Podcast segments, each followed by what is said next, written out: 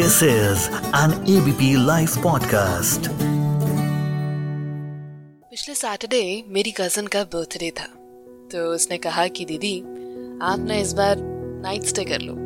मज़े करेंगे cake cutting ceremony होगा केक खाएँगे चॉकलेट्स खाएँगे और एक बढ़िया सी ना मूवी देखेंगे। आई वाज लाइक प्लान बुरा नहीं है, चलते हैं। ऑफ़िस की छुट्टी थी तो सोचा, वहाँ जाऊँगी, मज़े करेंगे, थोड़ी गपशप होगी मूवी देखेंगे, सो जाएँगे। लेकिन मुझे क्या पता था कि वो मीटिंग एक लेसन बन जाएगी।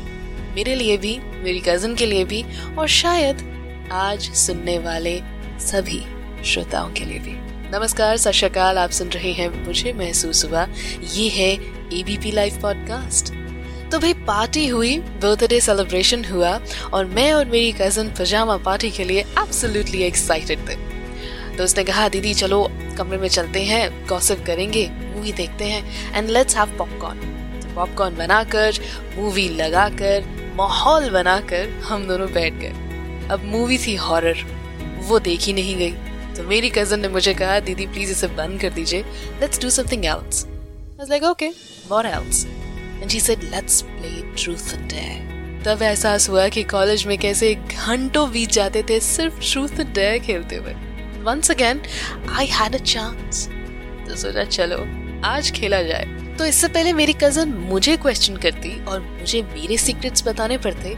मैंने अपनी कज़न को ही क्वेश्चन कर लिया। क्योंकि obviously truth and dare game ही ऐसा है कि घड़े हुए सीक्रेट्स और राज सब बयां हो जाते हैं। तो मैंने अपनी कज़न से पूछा, और मैडम अब तो आप टीनेजर हो गई हैं बॉयफ्रेंड है? पहले तो मेरी कज़न घबरा गई कि दीदी को कुछ कहूँ या ना कहूँ and she started thinking and I was like dude just chill बताना है, बता, नहीं बताना है, मत बता, यहाँ कौन से कोई रूल्स हैं? Then my cousin chose to speak and I am so happy मेरी कज़न ने कहा कि मेरी सारी फ्रेंड्स के बॉयफ्रेंड्स हैं और मुझे भी बना ही लेना चाहिए। जैसे ही उसने कहा कि मुझे भी बना ही लेना चाहिए I just asked her one question ये बॉयफ्रेंड क्या बनाने की चीज़ है क्या? व्हाट अबाउट द फीलिंग्स तो कुछ कुछ होता है पार्ट द ज़ोर से धड़कता हुआ दिल पार्ट द प्यार हुआ, इकरार हुआ पार्ट आई मीन आजकल तो सबके पार्टनर्स हैं तो मुझे भी चाहिए का लॉजिक दिया जाने लगा है। हो सकता है कि किसी को कॉलेज के पहले दिन ही कोई पसंद आ जाए प्यार हो जाए, शादी तक बात पहुँच जाए। Lucky then but the fact is कि वो सब कुछ नेचुरल होगा। प्लान्ड कंस्पायर्ड फोर्स्ड नहीं होगा। एंड उसके प्यार में पड़ने से आपको क्या लेना देना? You wait for your one ना?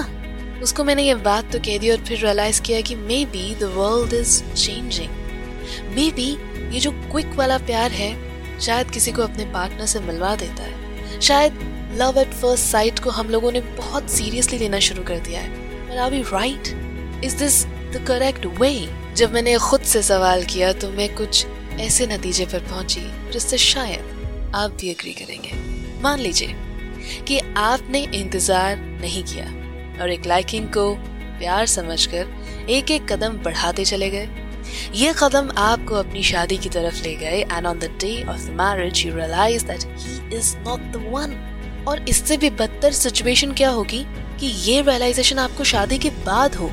Will you be able to get into the reverse gear and go back in time एक नॉन डिजर्विंग पर वक्त वेस्ट किया और डिजर्विंग वाला शायद आपकी ज़िंदगी से चलता बना।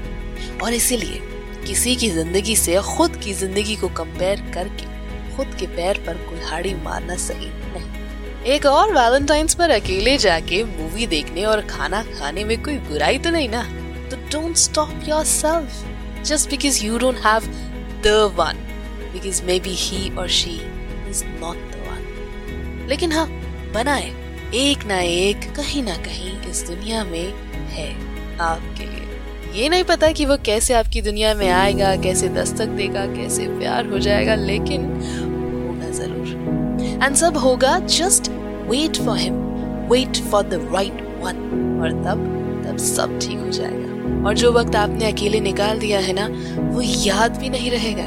ट्रस्ट मी चलिए फिर, इसी थॉट के साथ लेती हूँ विदा। आप सुनते रहिए ABP live podcast